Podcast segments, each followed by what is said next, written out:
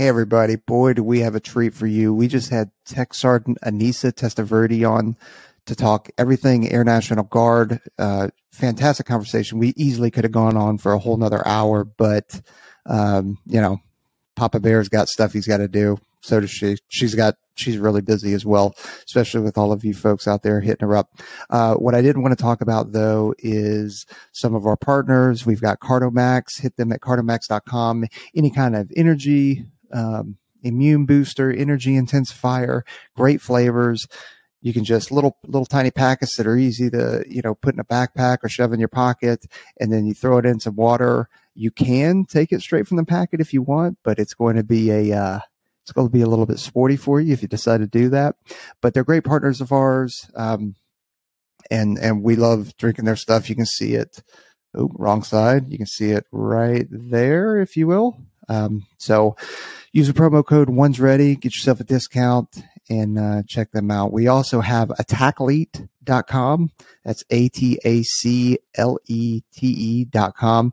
So instead of going to Amazon or some of these other folks and, and trying to piecemeal all of your AFSPECWAR, eh, uh, Navy SEAL, Army Ranger, Army Green Beret, you know, Marine Raider stuff, all that equipment that you need to uh, help train for the pipeline you can go to a one-stop shop, attackelete.com, using the promo code Once Ready for a discount, 10% discount.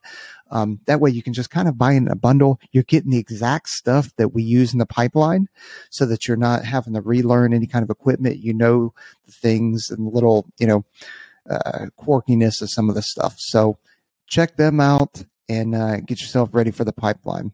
And now on to the great podcast with uh, Tech Sergeant Anissa Testaverde. Hey, everybody. Welcome back to the Once Ready podcast. You're in the team room. You've got me today.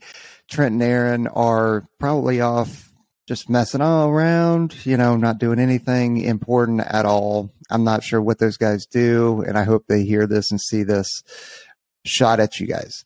Um, what's cool though is that we have Tech Sergeant Anissa Testaverde with us out of the 147th. Uh, it's an attack wing, right? It sure is. All right. Out of Houston, Texas. Appreciate you joining us today. Thank you for having me. I'm super excited. Yeah, absolutely. So you're a, you're a guard recruiter. Um, you've got uh, you have gained quite the following on on at least the Instagrams uh, that I have seen anyway, because I'm I'm not on anything else. But like you're you're always out there grinding. So thanks for what you do. Thank y'all. I mean, you post such great content, and a lot of uh, the people I talk to are actually like, "Yeah, I listened to a podcast on, you know, Once Ready," and uh, then I found you, and I'm like, "Wow, that's awesome! Thanks." Sucks to be them. so, um, I we we had posted a story, and I, and I know you know this because we were already coordinating beforehand uh, with a whole bunch of questions uh, that people have, you know, because we we answer a lot of them all of the recruiters, to include yourself, answer a lot of. Like everybody's busy on um, Instagram, Facebook, just the regular phone calls and emails that you guys get, the drive-bys mm-hmm. that are people stopping in. So, um, and hopefully people find you in the office because we were just talking beforehand and you were saying, uh, you know, how many people that, that you cover. So tell me about your, your area and like the demographics and how many people you guys are covering and how how many like what's your manning at at the office? So as of right now we have two production recruiters for the entire houston city and uh, surrounding areas. So uh, just to give you an example of how large houston is one county we have over 7 million people. Um, so you can imagine two air national guard recruiters covering that entire area. All of those people does become a little bit stressful um, and so I hear often, why, you know, why am I not getting a call back right away? Um, we do our very best to get in contact with you, reach out, text you, email you, message you back on Instagram. But there's so many things that we have to cover and so many people we are talking to on a daily basis that it does make it very difficult for us to to be responsive within just a few hours.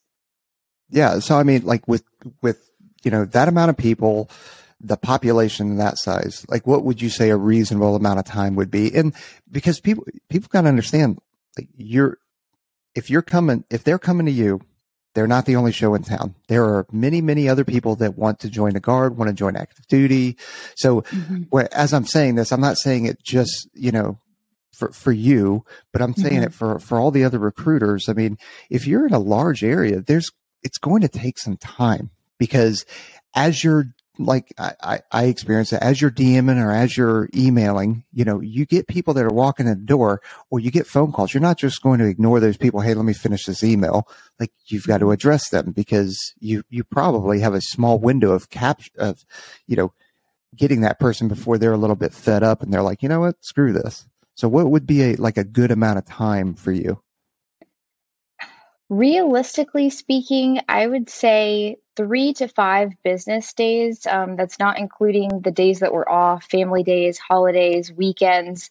Um, yes, I do work weekends. Yes, I work nights. Um, I'm constantly putting in extra hours so that I can reach back out in a reasonable about amount of time. Um, but I would say three to five business days. I know that you know, um, being in customer service, we would like to kind of decrease that time as much as we possibly can, but sometimes it's just not possible. Jeez. No no rest for the wicked, huh? yes. And then as you probably know, just having social media in itself, that is a full-time job. It's super difficult to maintain and keep up with. So you're always trying to have a presence and uh, posting things, things like that. Unfortunately, people see, oh, well, Sergeant Testaverde is online. She's she's posting stories. That means she's available to talk to me right now. And I'm like, oh, but that's how that works. I'm sorry. so yeah, this is my job, but I also have to have a life and you also got to be able to take leave and, you know, Correct. spend time with your family. You can't spend time on your phone constantly or, or, you know, just working. So yes, as, as great as the Air Force and the Air National Guard and all the services are, hey, I, I do need some time to myself yeah. or, or with my, my sanity is very important. Absolutely. yeah, very much so. So, um, I want to kind of take it, we'll just say chronologically, if you will, um, because you know, we've got a lot of questions from a lot of people that are interested in joining the Guard um, and the Air Force in general, but specific the Guard. And, and, I do want to give everybody a heads up. Like, we will kind of focus on a lot of the TACP and EOD because Anissa focuses on TACP and EOD, but some of the like general guard questions we will we will also hit. Um, so with that, I'm a civilian coming off the street. I've got to take an ASVAB, right? Which is the oh man, I can't. Do you know what ASVAB stands for? Because I couldn't even tell you. No. No, I don't know what the I don't know what the acronym stands for either. But so it's an aptitude test. But what are we looking at in terms of uh, the the minimums? We'll go with the minimums to be able to be a TACP or an EOD. Um, I tell people doesn't matter if you're just going TACP or TACP or EOD. If you're coming into any AFSC, I tell you you want an average score of about 60 ish. Um, reason being is because a lot of the jobs within the Air National Guard, at least the ones that I work with, um, they're going to require higher ASVAB scores. The ones that don't require such a high ASVAB scores, I'm not going to lie, we're pretty full. Um, and I think that's pretty much uh, consistent without like Texas and other guard bases. Um, but you want to get at least a 60. At least a 60. And that's, I, I know there's there's different categories built within that, right? Correct. Yes. So there's mechanical, there's administration, general, and electrical. So um, each one of those categories are super important to focus on to get good scores. Um, if you're trying to go into TACP or EOD and you miss out on one of those scores, so I, I believe TACP, I don't have it in front of me, but TACP um, the general part is going to be the most important. And you want to be in like the 54, 55 range, if I'm not mistaken. Okay. And I, am going to ask this question because uh, this just happened to a friend, a family friend of mine, um, where he went through a recruiter and I, I'm going to say it's an army recruiter, you know, um, Air Force tends to not have that many issues uh, getting recruits. However, some other services are missing their numbers. Not a shot at anybody, it's just the facts. Um, and the Army recruiter said, Hey, what are you doing tomorrow? like, you got to work or anything? And, and, uh, he was like, no, man, I'm, I'm off. He's like, cool, come do an ASVAB. Like zero prep, zero. He- I mean, he had less than 24 hours heads up, came in and he didn't do well. I mean, he's, he's, hasn't been in school in, you know, eight months or whatever it's been since they graduated last year. And he didn't do well on the test. What are, what are the rules in terms of like if I, if I take an ASVAB and I fail it, when can I retest it? So there are different um, ASVAB, I guess, tests you would say. The one that we use is the one that you would take at MEPS. Um, so I will never send someone unprepared. One, work smarter, not harder, right? I'm not going to send an unprepared applicant to MEPS so that they're not successful. Um, it doesn't make sense to do that. And then on top of that, there's a certain requirement on how how long it takes before you can take it a second time. So I'm usually preaching to the choir when I say you need to study and you need to study very hard because if you don't pass the first time, you're going to extend your wait time to an additional 30 days. And if you have been waiting for a while and you're like, hey, I want to go right now, don't do that to yourself. Just study, make sure you're prepared, go to MEPS, take the ASVAB, you'll do great. Um, so I'm I'm usually harping on that to everyone that goes through. Yeah, and and there's there's books, there's apps that you can use. So and it's not like it's it's not a crazy hard test. It's just that if you haven't if you're not prepared to do that kind of aptitude test or you haven't been in school in a while, it, it's just it's just a good refresher. It's not like you've got to take months upon months to study. I mean, you could Yeah. probably take a week or two and you'd be good. And I actually tell people all the time, it doesn't matter if you have a bachelor's or a master's degree. Some of the stuff that you you are being tested on for the ASVAB is stuff that you might have learned in the seventh grade, just very, very basic knowledge stuff. Um, and I have seen that applicants will come in, oh, I have a master's degree. I don't have to take this seriously. Oh, I've already taken the MCAT. I made a 100 on the MCAT. And then they come through, they take the ASVAB and they get a 30 or 40 and they say, well, why did that happen? Did you study for the ASVAB or did you just study college material and think that you're going to get away with it? You could be a really smart person and still do really poorly on this test. Exactly. It's it's not an IQ test. It's an aptitude test, and we it is designed to see how mechanically inclined you are, and actually how fast your your ability to adapt and learn. That's that's the whole point of the test. So, okay, cool. We've hit ASVAB test and, and retaking it. Um, so I'm a civilian. I want to come into the guard, and I I ping you or I ping one of the other recruiters out there, and freaking what happens? so yes, the first step is you, you know, hey, contact a recruiter. Um, for any AFSC, I would say, hey, you're going to talk to a recruiter. Um, we're going to ask you general questions as a pre-screen to see if you are qualified to join the Air National Guard. Um, so things that we're looking for are: Have you ever had any law violations? Um, are you currently taking medications? Have you taken medications in the past? How long ago has it been since you've taken these medications? Um, you know, just basic questions that we want to know before you go to MEPS because once you get to MEPS, they're going to do a huge screen on you and they're going to be like, well, this person isn't qualified. And then at the end of it, you're going to go through hours of, you know, physical, uh, like going through a, a really long physical, taking the ASVAB, and then you may not even qualify. So we want to make sure we're doing you right by doing that up front. Um, and then from there, we gauge where you're trying to go. What are you trying to do? At the end of the day, within the Air National Guard, it's not like active duty where you might not see your recruiter ever again. Um, eventually, if I'm no longer a recruiter in two years from now and I go back to medical, for instance, then I might be working with you. So I don't want to put someone in the wrong job or the wrong unit that maybe your personalities won't mesh. So there's a lot that we look into. It's kind of like matchmaking, but with units. Um, so that's going to be super important. Once we go through all of that, we start paperwork. Um, you start the paperwork, you get everything signed off. I get documents from you, so social security, driver's license, birth certificate. If you're still in high school, then I need um, a high school letter saying, hey, this person is going to be graduating. Um, and then if you have, for instance, braces, then we need a letter from your orthodontist saying, hey, you're going to be taking off these braces before you go to basic training. So those are the things that we'll do. And then eventually we'll schedule you for MEPS.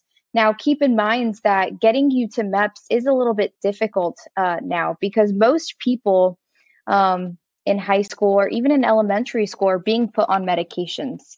Mm. Um, so if you do have a past medical history of any kind, we have a new system called Genesis. And Genesis allows MEPS to see almost everything. So you're not going to get away with not telling your recruiter because at the end of the day, you're going to go through MEPS and they're going to find it. And there's a good chance that they're going to kick you out of MEPS and you're not going to be able to do anything that day. So you just wasted a whole night at a hotel um, and woke up super early in the morning. And then you're going to have to call me and explain to me why you lied or you didn't disclose something, which is not going to be a good conversation. Um, and then in addition to that, I'm going to have to get a bunch of documentation from you. So just knowing that stuff in advance is going to be super important because it'll save you time. Um, once you go through MEPS, like I said, you'll go through a physical. It's going to be a full physical. Um, they make you do crazy things at MEPS. Probably remember that. And then uh, you take the ASVAB. That same day, I pretty much know whether or not you're going to qualify for one job, zero jobs, or 10 jobs because I'll get the ASVAB scores back that same day. So, um, I will say it is a little bit different if you're trying to go special warfare. So if you're trying to go TACP or EOD, um, I kind of do the vetting for the 147th ASOS, uh, at least somewhat in the in the front. It eliminates that um, me having to reach out to the unit and them vet, and then we go throughout the next steps. They they give me a little bit of freedom in the fact that they kind of know, like, hey, Testaverde um, knows what we're looking for so go ahead, vet vet them. And most of the time, whenever I'm talking to someone who is interested in TACP or EOD, within the first 10 minutes, I can tell you whether or not this person is going to be a good candidate. Um, reason being is whenever you start using words like, I think this is what I want to do, or this is my second option, or can I do this, but then like my goal is to do this in the end, those are all things that are going to be like red flags for me because we're looking for people who are fully devoted to this uh, career field. We don't want this to be just a stepping stone for you to go into a different career field or I don't know, just all of those things. So, and also if you have a bad attitude, um, you're you're not going to be successful. It's just it's highly unlikely. Um, for TACPs and EODs, I will say that um, I'll have all of these conversations. I'll have you know 50 conversations with 50 guys in one week and out of those 50 people zero may end up ever taking an ift um, or you may get one you may get super lucky and that's usually not the case I, I could say most of the time i'm working hundreds of people before one person takes the ift so I I take it with a grain of salt. Every conversation, I usually give about an hour of my time which if you can imagine, if I have seven people calling me about TACPs, that's seven hours gone. That's an entire day. That means I didn't even get to touch anybody else who's interested in joining. Um, so never take for granted the time you know recruiters are giving you, especially for those AFSCs that require um, the full lowdown of the the career filter, the pipeline. Um, so what ends up happening is I'll talk to somebody, I will let them know, hey, these are the steps, this is how it's done. And I kind of just say, hey, if you're not going to contact me, I'm not going to contact you. And maybe that's not the correct way to do it. But at the end of the day, I've done this so many times that the guys who want to do it will call me back. They will text me back and they will provide me all of the documents that that are needed to start the process. Um, so typically the first step for a TACP contact your recruiter. Well, for me, it's hey, contact your your recruiter. You don't necessarily need to contact the unit first. Um, I know other ASOSs may be different in that manner because they don't necessarily have a special warfare recruiter who kind of vets them at first. Um, and then once we've had a conversation, you're you tell me, hey, this is my timeline. I think I could be ready in two weeks for the IFT. Perfect. So in two weeks, contact me, let me know you're ready. Uh, once you say, hey, Sergeant Testaverde, I'm ready to take the IFT. How do I go about this? I will get you in contact with the unit. I'll say, this is, you know, this person, he's non prior service or he is prior service. He would like to schedule an IFT for the next few weeks or somewhere in the next few weeks. Um, can you work with him on getting that started or scheduled? And they'll say yes. They'll get it scheduled. They'll come in for an IFT. And then once they've gone through the IFT process, that same day they're going through an interview. Um, the interview is very informal, uh, but you usually have a few of our TACPs sitting down with you, asking you questions. And I always tell people that the interview is going to be super informal in the sense that they just want to get to know you as a person. They saw what you were able to do on the IFT. They could see if you're physically fit. They could see if you give up, um, you know, 10 minutes in. Um, so those things you've already kind of passed or didn't pass. Um, and then they just want to see, okay, is this guy going to be a good fit for the unit? Once that's done, the ASOS will reach out to me and let me know whether or not they want that guy. Um, if they want that guy, then the process starts for getting your documentation, sending you to MEPS, and then and then going from there. So I don't I don't send anybody to MEPS until they ha- have an IFT and approval from the unit because otherwise that's an additional 48 hours of your time that that you just wasted if you can't pass an IFT. Wow. You nailed that. Um, so there's there's three things and I wrote them down just because I, I wanted to hit real quick that you said. Um, so when we start talking about wasting time, right? Wasting their time, essentially wasting your time. Um, I, I'm going to say this, but feel free to, to hop in on this. Please, if you are hesitant on contacting a recruiter, whether it's guard or, or a normal active duty recruiter, like don't, don't not reach out to them because you feel like you're wasting their time. Reach out to them, give them some time to respond to you and link up with you, but don't don't just go, ah, man, they're so busy. I'm not going to mm-hmm. reach out to them. I'm not going to do anything like do it, please. I mean, because if not, you're you're never going to know. Um, I don't know if you have anything on that, but um, I would definitely say, yeah, reach out to us. Um, especially making a huge decision like special warfare. That is a huge decision, and sometimes you don't know half of what you need to know to make a good and informed decision. So I could I could help you with that. Um, at the end of our conversation, you'll know whether or not you are capable of being successful in this career field. Um, some things like, hey, you're going to be gone for two years. Can you handle that? Some people don't even think about that. Oh, well, my family, my, you know, maybe my finances, my civilian job.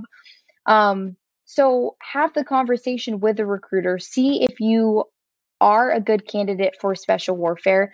And if not what did what was it that brought you to a recruiter or thinking of joining the air national guard? If it's hey i just want to serve then serve in a different capacity. We have plenty of jobs that might suit you a little bit better than you know this afsc yeah absolutely.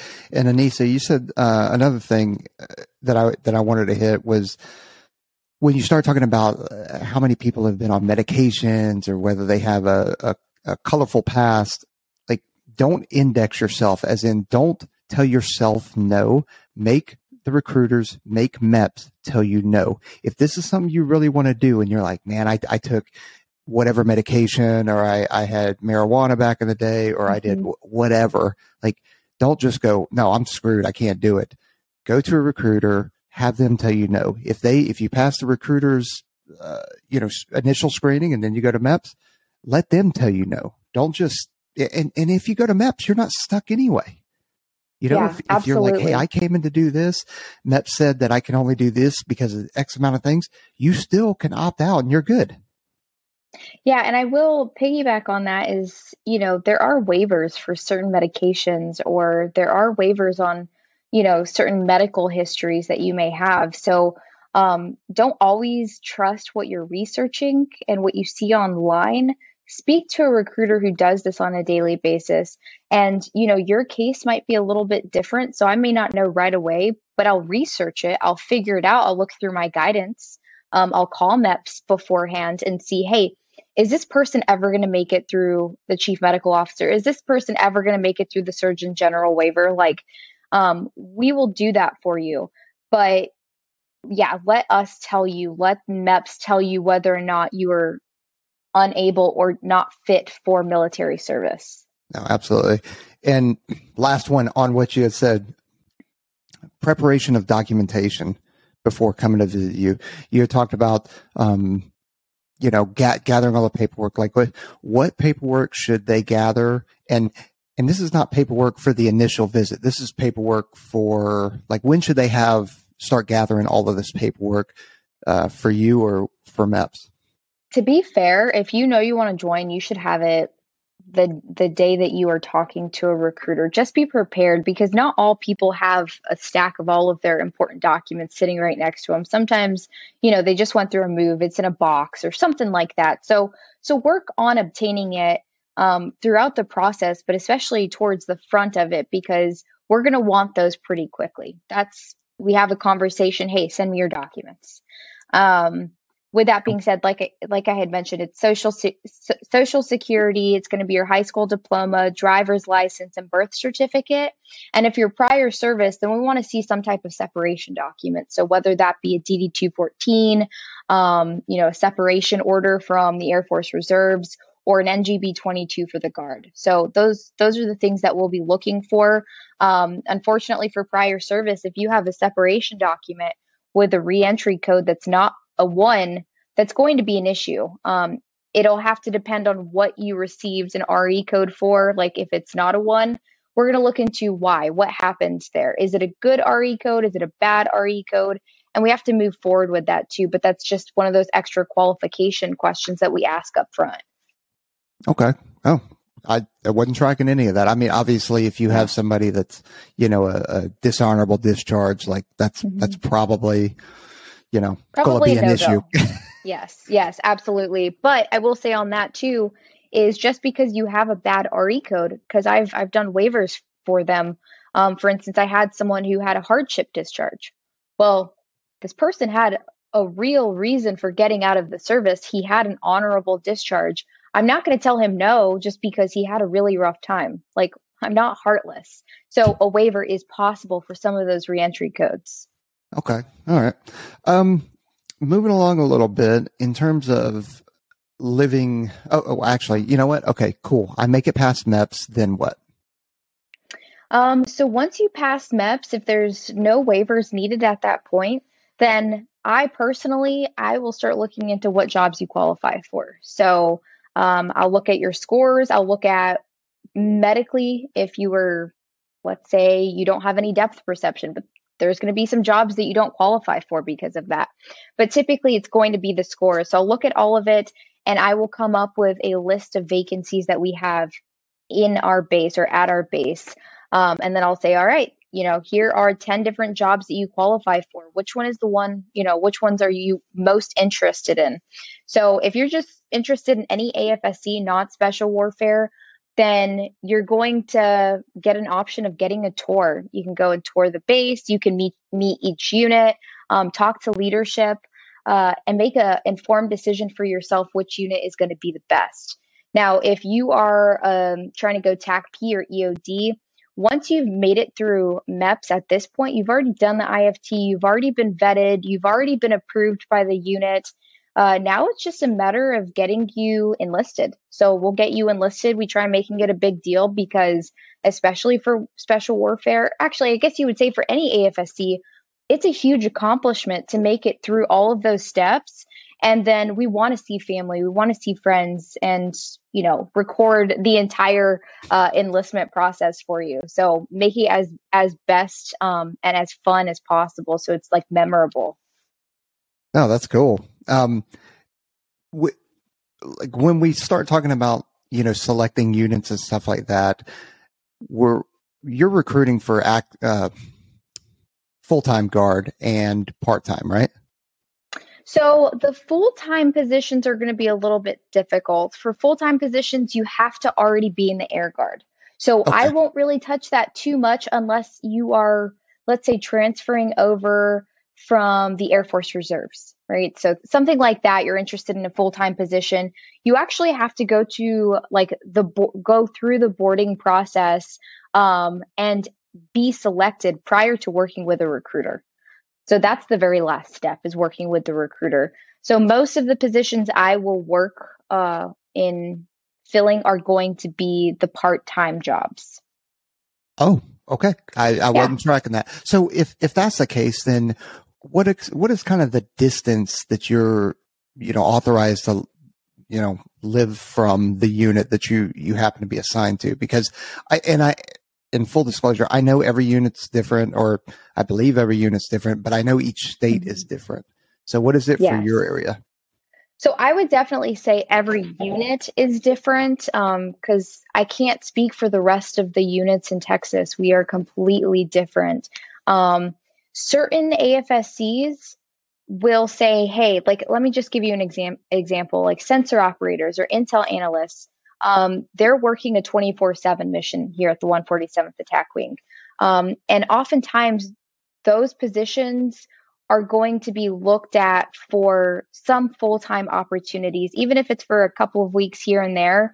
Um, what they don't want is to have someone who is out of the state or you know living 600 miles away um, because it's going to make it more difficult to get you on orders right so uh, for sensor operator, Intel analyst, we're, we're thinking, hey, you got to be in the Houston or local area.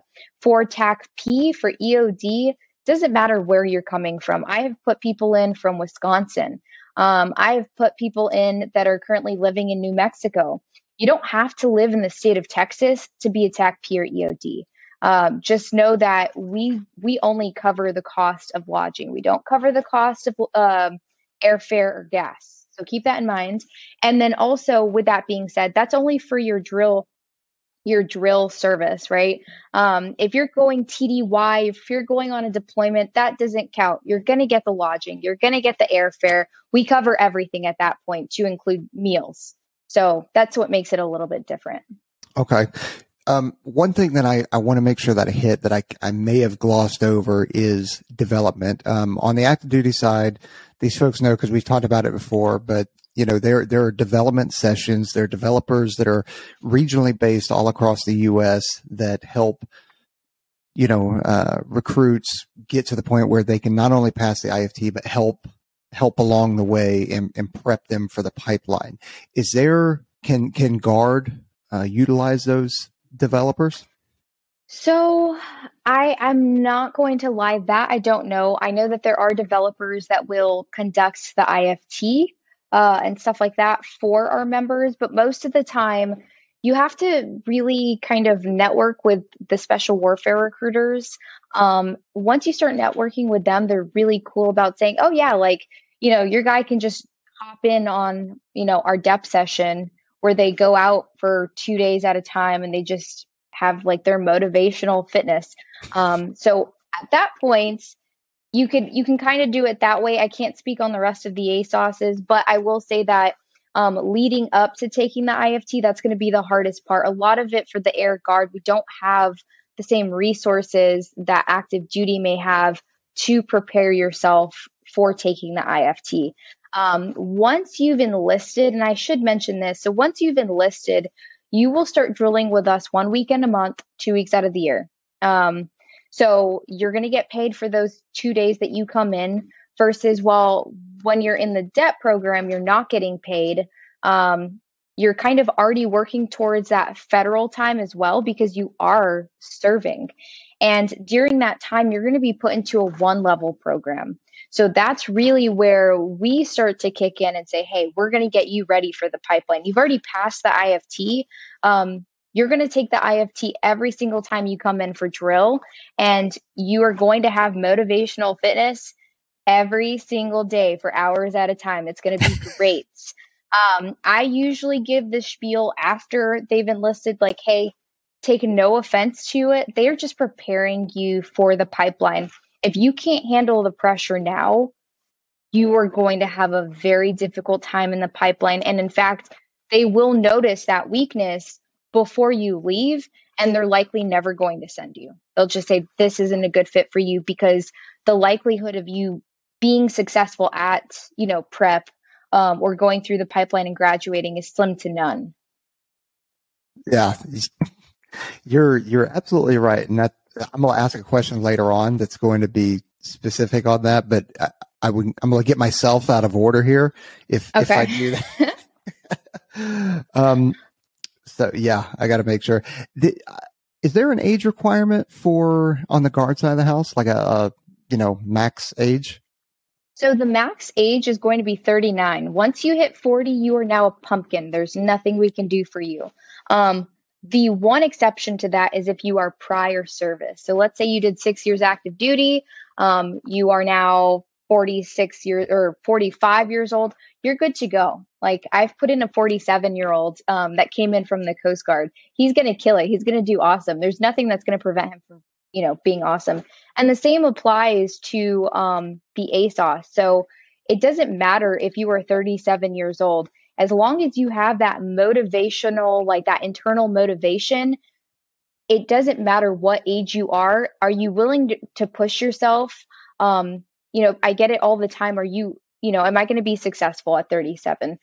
Yes. And I would say most of the guys that I speak to are on the older side. They say, I want to serve in some capacity and this is the coolest job that I have I've researched. This is what I want to do. Um, am I going to be successful? And at the end of the day, you have to ask yourself that because no one else can answer it other than you. Are you physically fit? Are you mentally fit to go through that? Um, are you financially capable? Because stepping away from your civilian job, especially if you're making 200 grand, then you got to look at that that pay decrease and then say is this something that i can do is this something that my family can work through as well because that's a hard part going through the pipeline and um, not being there mentally because you are worried about your life on the outside that's going to be a killer for you it's never it's not going to be good for you it's going to be hard so yeah, absolutely. And and on the other side of that, what's the minimum age? Like if you have a 14 year old that comes to you, I imagine you probably are like, Hey, I'm probably not even legally allowed to talk to you. So what's the minimum age? Yeah, when the 14 year olds come and talk to me, I give them my card and I say, Hey, in a few years, give me a call.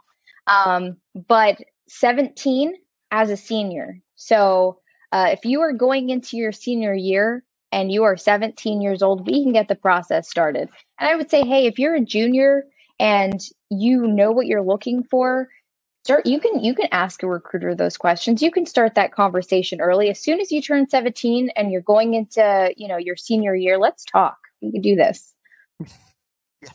Yeah, I mean, it, some of my some of our responses to some of the, you know, 14, 15, 16 year olds that are like, Hey, I'm dedicating my life to training. It's like, Hey, that's really cool. And that's, that's great that you are, you know, getting physically fit and that you're, you know, that you, you have your eyes set on a prize, but also don't, you're only in high school once. Don't, mm-hmm. don't throw all that away. Like there, this yeah. job, these jobs and this job is not going anywhere. You are, you are only in high school once. You only get to play high school football, soccer, volleyball, track and field one time. And if you're good enough, maybe you get to play in college, mm-hmm. but that, that's it. So enjoy that time. We're not going anywhere. that's correct. And one more thing to say about that is if you are 17 and you are interested in joining, um, you do have to have parental consent. So that is a huge one. Um, until you are 18, there's nothing I can do um, if your parents say no, unfortunately. But yeah, well, speaking of parents, how often do uh, do you get parents that come in with their with their their children, or the, um, whether they're eighteen year old or, or or not? I mean, because we had gotten some feedback from from recruiters saying like, "Hey, we've gotten a lot of parents coming in and kind of not letting their their child kind of flee the nest or, or make some decisions mm-hmm. and ask mm-hmm. some questions on their own." I've gotten pretty lucky in that department. There have been a couple of really difficult parents I've worked with. I would say less than half the time um, a parent will get super involved in it. Um, but the parents that I have worked with have been really great and they've been very supportive. One mother that I'm currently working with, she is so supportive of her son. All of her children are currently serving, minus the one who's, you know, thinking about joining. Um, so in that aspect, you either have someone who really supports their child or someone who is super against it. And at that point, I think the reason why I don't see those often is because I don't think their their child is willing to contact me knowing that their parents are so mm. against it. Okay. And it's probably not going to be later in life where they say, "Well, mommy and daddy can't tell me what to do, so I'm going to do it anyways." And then they give us a call. So yeah. I don't care what you tell me. You can't do anything about it. mm-hmm, exactly. um, so you had mentioned, you know, being away for, for two years during a pipeline, which, which is about accurate, you know, depending on how schools line up, depending on how well you do, if you get injured, recycled or anything like that, whether it's in base training or during the pipeline. Um, during that time, you are on active duty orders, correct? That is correct. So, you know, whenever you're coming in one week in a month in the one level program, you're you're going to be paid for those two days that you're with us. Um, once you go to basic training, or if you're prior service straight to SWIC uh, or prep, um, you'll be put on active duty orders. Um, during that time frame, you're going to be getting a full paycheck, um, health care, all that fun stuff. Um, but there have been recent changes to uh, to that in the sense that it is considered a PCS once you reach, you know, SWIC and pipeline. So it, it, changes how you are funded. And I think that's the reason why it gets a little bit more challenging with families is, hey, this is a move. This isn't a TDY. Yeah. But so with that, your family, like, your family's still going, are they going to remain, like, I'm specifically on the guard side, are they going to remain wherever they left from because they're not going to PCS. They're not going to PCS the family to Lackland. Correct. Yeah. So it, that it will not be allowed. Um, uh, a PCS is going to be only for the service member. Um, they will stay in the dorms. It doesn't matter if you're prior service or if you're non-prior service, and the family will have to remain wherever they're at. Obviously, they're encouraged. Um, you know, come see their their loved one at some point, but to a certain extent as well, because these people are in a, a different atmosphere and they need to keep their brain in the game. Otherwise, you let it slip, and that's when they say, Hey, I miss home. I want to go. I don't want to be here anymore. So we always encourage, like, Hey, yeah, have that. Um, have that time with your family, but don't let it affect you or let that slip up at any like at any point. So yeah, no, exactly. The distractions can be, distractions are a real thing. One of the, mm-hmm. and I can't remember if Colonel Schindler mentioned this. I, I know that we've, we kind of talked about it, but there is a noticeable decrease in, so, you know, instructors have to take Christmas break or, you know, the holiday break. So do students, stuff like that. But with the way the classes line up, there is a noticeable increase in quitting and and decrease in motivation and, and focus around the holiday season because you get these people that are all amped up. They they just got a basic. They've been training for special warfare this entire time. They take a little bit of leave, or maybe some family comes out to visit, and then it distracts them, and they're no longer like, man, do I really want to put up with this and go through all this? Mm-hmm. Like they the around the Christmas time, post Christmas, there is a lot of quitting that happens. Yeah yeah, we don't we don't encourage that obviously. Self-elimination is not what we're looking for at least at the 147th ASOS or you know, I could probably speak to the rest of the ASOS. Yes, you could. At that point. yeah. Self-elimination is not good. no, no, it's not no. good at all. Um, which is is why from the guard aspect to, to, to stick up for the whether it's an ASOS, uh, an EOD unit, a special tactics unit, doesn't matter guard is a different thing than active duty. So that is why the guard can be a little bit more um, interview heavy and selective because once they hire you, like you're in, you're in for a while. So if, if there's any hint that you may self eliminate or quit, like there, there's a good chance that they're probably not going to pick you up. Absolutely. Um, another one it would be active duty transferring to the guard. Um, and, I, and, and this is actually something that I don't know. Do, do normal, you know, A ANG or, or Air National Guard recruiters handle that kind of stuff or are there specific? Yeah. Okay, you do. We do, yeah. So there's going to be a couple of options. Um, there's going to be the Palace Chase, which is essentially you're you're leaving your contract early. You are separating before your ETS. Um, the Palace Chase process, it's it's like you really should speak to your ISR. They're the gurus of how the packages um, work. Uh, who is most likely to to be approved for Palace Chase? Um, but I know you have to wait until at least half of your contracts before you can start working that uh, that you know the package, and then as well as for Palace Chase, you have to be in an AFSC um, that is not super critical or undermanned. So TACPs do struggle with this one a little bit. Um, but I have seen it. It has, you know, they have been successful. So don't let that, you know, discourage you from starting the process. Definitely try. The worst you can say is, hey, it didn't work out. I have to wait a couple of years. Um, Palace Front is going to be where you wait until your date of separation and the day after you join the Air Guard. So you're wanting to start this process six to eight months prior to when you want to separate. So for Palace Chase, let's say you want to separate in April, you're going to want to start six to eight months prior to that. And for Palace Front, it's going to be the same exact thing. Um, and I guess going back to going to MEPS, you're going to want to make sure that, hey, if you are if you have medical conditions and medical history, you're you're currently seeking um, medical care at an active duty base, then you're going to want to make sure that everything is fully documented, um, making sure that there are no loose ends. Because if you have a loose end, hey, I broke my foot, but I never had a follow up, our providers who are going to medically clear you here in Houston, they're going to say, well, we don't know if you are still having pain. Is this going to be an issue? Are you going to need to get on medications at some point? Are you going to need um, surgery at some point? We don't and, and I know this sounds bad, but when we're doing a, a medical clearance for active duty members, we are going to make sure that you are good to go. We don't want to bring in unhealthy people. We don't want to um, put ourselves in a situation and, you know, basically uh, pick up that risk.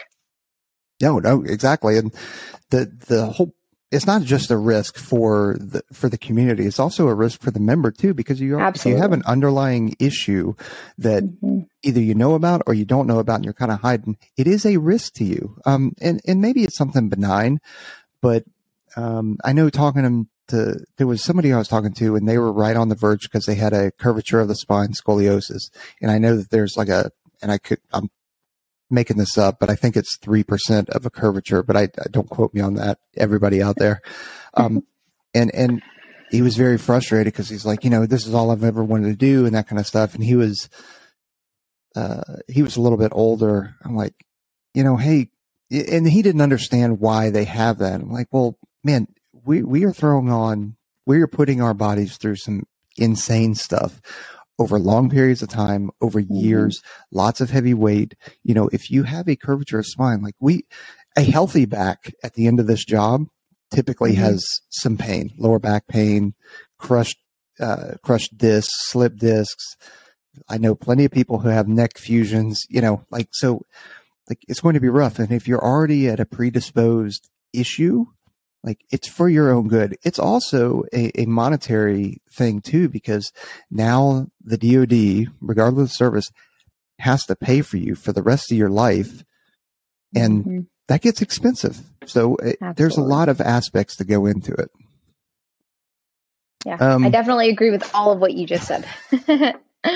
well, I, you know, it, it, a lot of people probably already know that, but it's just important to highlight because it's not, it's not the system or a recruiter or MEPS or whoever, you know, picking on you. It's not personal. It's like there's a lot of variables in that equation that you have to account for. So, um, how long does that palace, uh, the palace chase process take? Or, really or either depends. of the palaces? Yeah, so the the process is going to be exactly the same for me. It's probably a little bit different on the ISR, the in-service recruiter, because maybe the packages look a little bit different. Um, that's what I don't see. But from my side, it's going to be the same. Okay, you're, you're trying to do Palace Chase or Palace Front. Um, get me the documents that I need. I need um, I need ba- basically your your basics, so social security, all that fun stuff.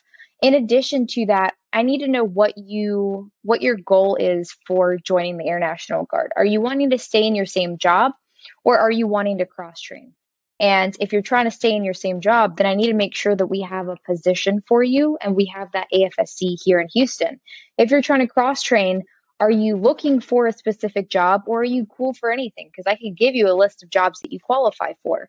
Um, once you do that, then you start the medical process. So that could take easily a month or two, depending on um, the severity of what your medical record looks like. If your medical record is this big, then that process will probably take a lot longer for you than it will take for the you know the person who has been in maybe four years and hasn't had a single injury um, so I, I always encourage people to take it seriously and when i say hey is there anything that you know about that's going to be a red flag please let me know i really mean it because you know we're going to submit your medical record and they're going to come back and be like this person has an ongoing condition like well, sir, why did you not tell me that? Because I would have told you, hey, go get this documentation or go see, go get seen by your doctor and get cleared.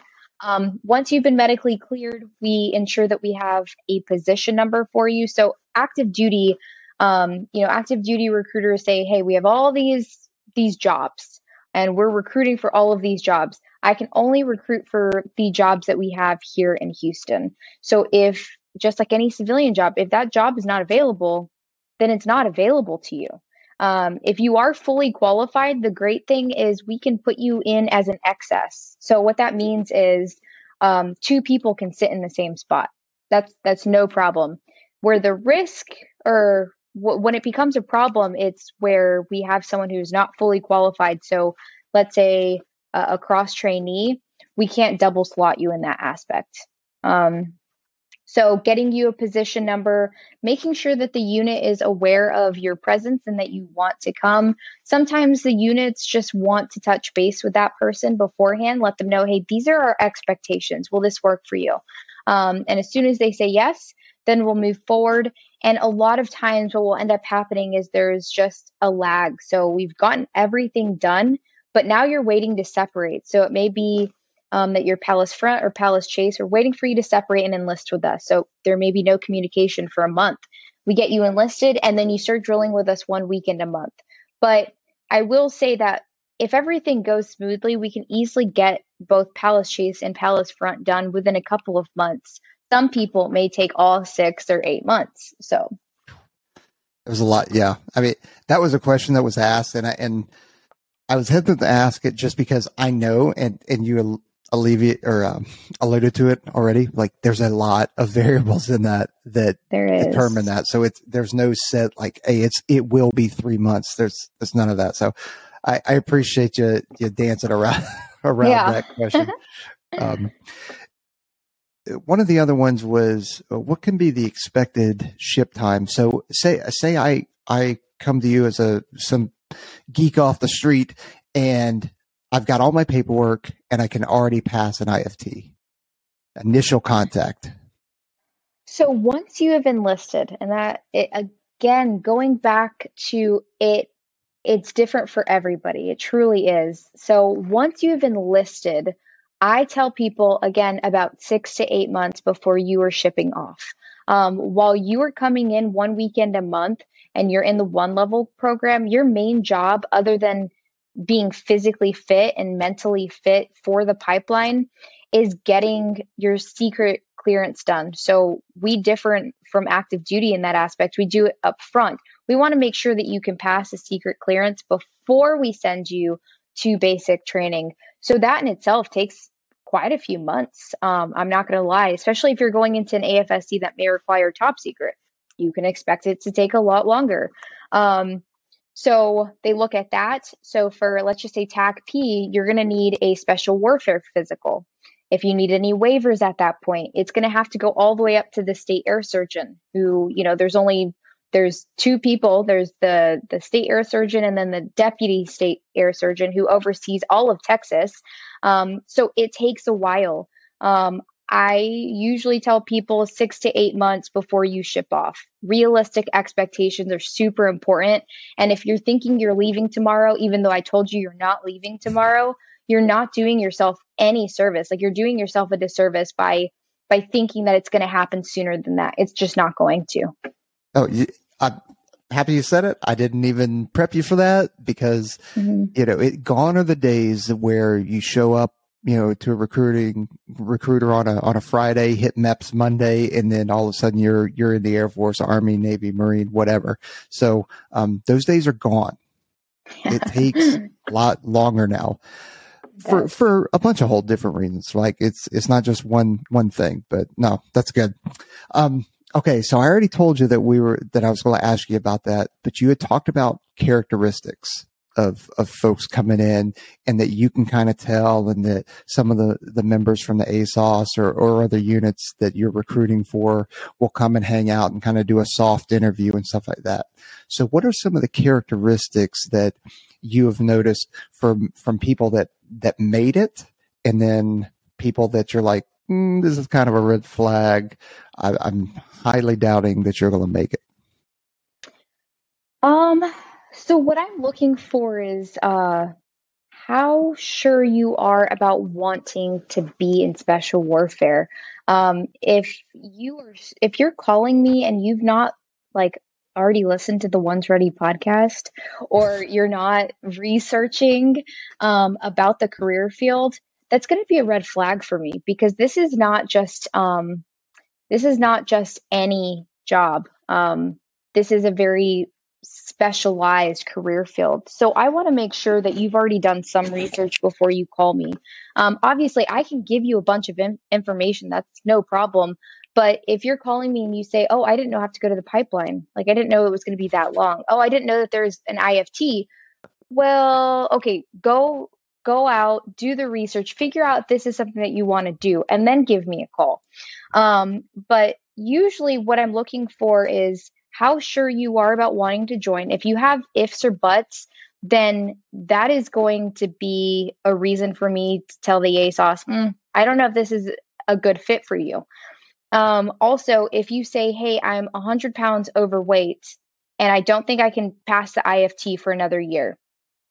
Okay, well, get get on that. Make sure that you are working very hard um, at preparing yourself for the IFT. If you're not physically there or not mentally there, then it's it's not gonna you're not gonna be successful.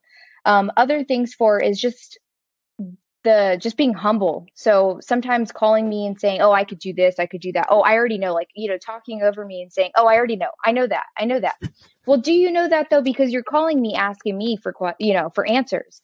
So when I'm saying, "Hey, the ASOS tells me that you need to know a proper form, so a proper push up and a pro- proper pull up. Don't take it offensively. I'm not questioning whether or not you know how to do it. I'm just saying this is coming straight from the ASOS and they want to see proper form. They will not count it when you are doing an IFT. So work on that.